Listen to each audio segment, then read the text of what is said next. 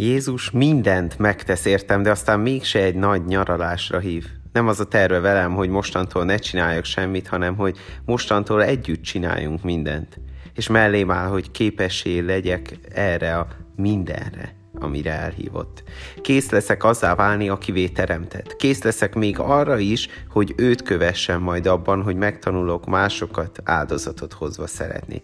Tehát talán ma még nem ez a következő lépés, de adjatok és adatik nektek, mert amilyen mértékkel ti mértek, olyan mértékkel mérnek viszonzásul nektek. Lukács 6.38 Értem persze, ritkán kapott Nobel-díjat, nyert olimpiát az, aki csak otthon ült és a konzolán játszott, vagy egész nap csak a kutyájával játszott az udvarán, bármennyire is jó érzés ezeket csinálni.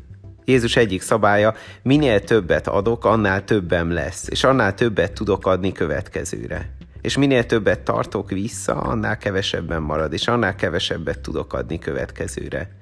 Érdekes szabály. De ő kitartott mellette, még a kereszten is, ahol úgy tűnt, hogy mindenét odatta, és már nem maradt semmije.